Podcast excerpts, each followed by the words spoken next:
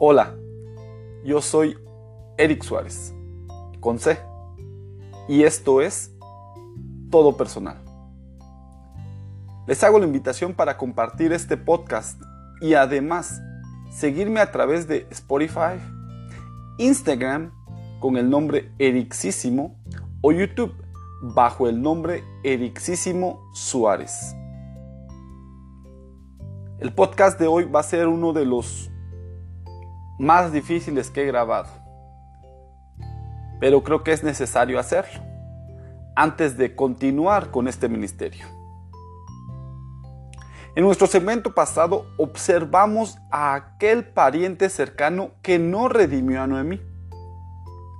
A él le importaba demasiado el comportamiento y lo que dijera su entorno. Eso le daba seguridad. En esta ocasión, vamos a seguir la acción de Boz. Él será el redentor de Noemí y futuro esposo de Ruth. La acción de Boz es una de altruismo y con toques puramente espirituales. Boz representa a Dios, quien rescata al ser humano aún después de alejarse y no mereciendo ser rescatado. Al comienzo del libro, notamos o leímos que Noemí salió de Belén cuando estaba en problemas y regresa cuando está sumergido, sumergida aún en más problemas. Cuando ella salió llevaba, aunque sea para sobrevivir, llevaba al esposo, el viaje que emprendía llevaba seguridad, si lo podemos decir así. Pero a su regreso no trae más que hambre y una carga. Ruth, la moabita. Ella no pertenece al pueblo judío. Y aún así, en medio de toda esta situación y la mala fama que puede traer, vos decide redimirla. Es aquí donde la historia da un giro que provoca sentimiento. ¿Cómo es posible que se le regrese todo a Noemí si ya lo había dejado? ¿Cómo es posible que se le acepte y ahora hasta con un estatus cuando ella lo rechazó? La Biblia tiene una historia similar en el libro de San Lucas capítulo 15. Se le llama el hijo pródigo. Se han hecho muchos sermones. Se escribió un libro hermoso que está basado en una pintura del hijo pródigo. Dice que este joven sale de casa y pide su herencia. Al pasar un tiempo se malgasta todo y queda sin absolutamente nada. Y un día mientras come la comida de los puercos, vuelve en sí y decide regresar a la casa de su padre. Cualquiera pensaría que lo espera un padre enojado y sin ganas de aceptarlo en casa. Sin embargo, el padre lo recibe con los brazos abiertos, le hace fiesta y le restaura todo aquello que había perdido. Estos personajes tienen algo en común. Los dos cometen graves errores y los dos regresan a su hogar. Lo mejor es que el Padre siempre está dispuesto a aceptarlos con los brazos abiertos y restaurarlos. Una pregunta. ¿Has cometido algún error? Y piensas que ya no puedes volver a empezar. Sí puedes. Noemí lo hizo.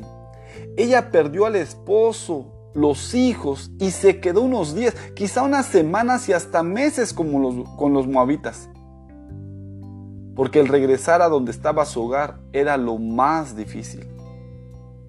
Estoy seguro que ella pensaba en lo que dijera el pueblo, a veces da tanta pena cuando cometes una falta que aunque sepas que los demás cometen errores, la tuya parece imperdonable. Por eso mejor callas. Si comentas puede que se pierda la confianza y todo eso es real. Así es la humanidad. Ellos tienen ciertos estándares y si no los cumplen entonces no eres aceptado pero eso solo ocurre con el ser humano. Dios, por el contrario, desea que vayas a Él. Dios no te va a juzgar o reprochar del por qué hiciste lo que hiciste. Él sabe que las consecuencias serán duras, pero Él desea estar contigo durante esas consecuencias. Conozco muchas personas que prefieren seguir sufriendo a solas. Porque esta realidad de un Dios que puede ayudar y restaurar parece de cuentos de hadas. Toda la vida han logrado las cosas por sus propias fuerzas. Y piensan ellos que esto también así lo harán, solos. Si sufren es por su propia culpa, así que tienen ellos solos que enfrentar las consecuencias. Pero si una cosa he aprendido a mis 40 años ya, es que las cosas de la vida no se pasan solos. Se necesita a Dios. Sí. Al comenzar el estudio de este libro, jamás, jamás pensé que hubiera lecciones tan bellas en él. Más aún, que a través de este yo compartiera contigo un testimonio más de mi vida. Sin saberlo yo, la vida de Noemí es similar a la mía. Y te contaré por qué. Como sabes, o, he comentado en, podcasts anteriores, yo estudié una licenciatura para ser pastor, capellanía. Eh, pastor, capellanía te permite trabajar ya sea en hospitales, en el ejército, en diferentes áreas como guía espiritual, no específicamente en una religión, pero yo estudié como para ser capellán y o también podía ser pastor de la iglesia adventista del séptimo día. La colegiatura costaba muy cara y yo sabía que no podía pagar. Sin embargo, por fe me fui a la escuela sabiendo que Dios me había hecho un llamado especial.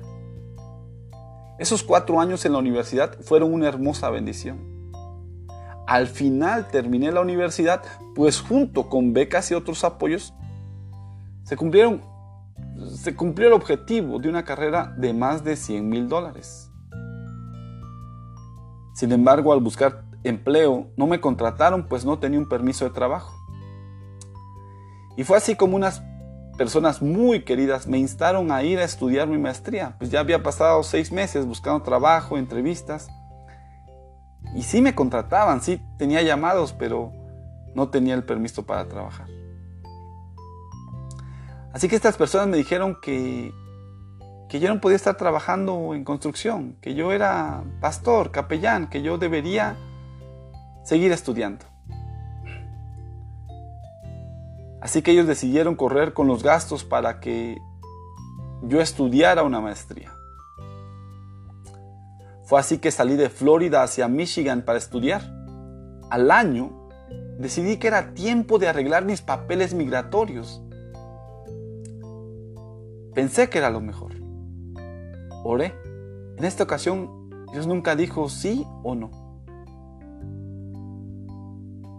Y regresé a México para aplicar por una visa de estudiante, la cual me negaron y me tuve que quedar en México. Después de haber vivido en Estados Unidos 18 años, ahora volví a mi país y el cambio no lo esperaba así de brusco.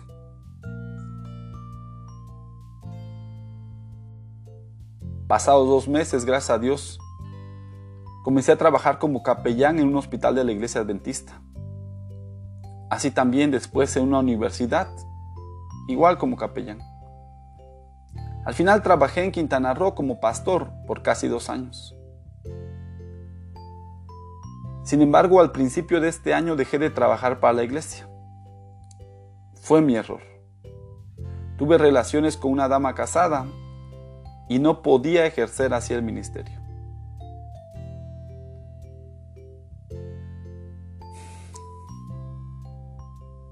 Pero así se quitaba esa carga que traía y que yo ya no soportaba. Mi doble moral. Yo siempre prediqué que prediqué otra cosa. Pero aquí la pregunta es, ¿cómo un hombre con ese llamado tan especial y al ver claramente las bendiciones de Dios en su vida, cae en semejante situación? La respuesta es sencilla. Me olvidé de esa relación con Dios. Las mismas bendiciones provocaron que mi ego pensara que todo había sido por mis grandes talentos. Y no podía estar más equivocado. Mi distanciamiento con Dios sucedió poco a poco y siempre pensaba que al siguiente día iba a regresar a Él. Pero no sucedía.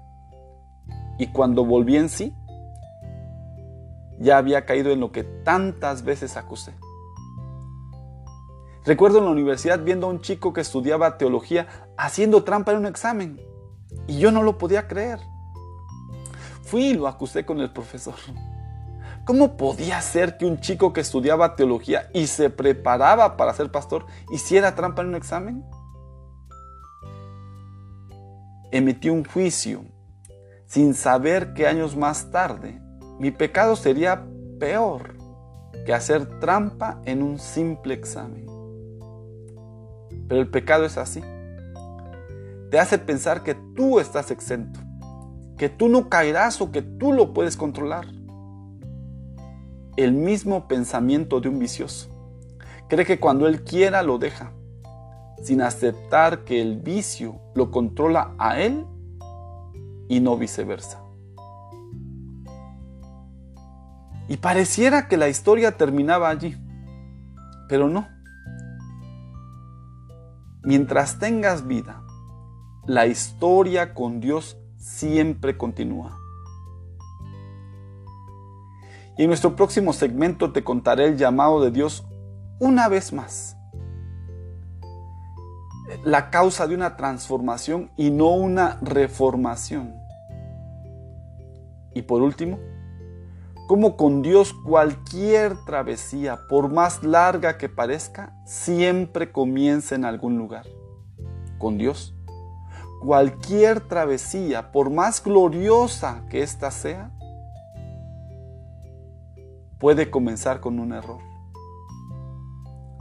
Así como Nemi, que regresó a casa con las manos vacías sin saber que Dios tenía un gran plan para su vida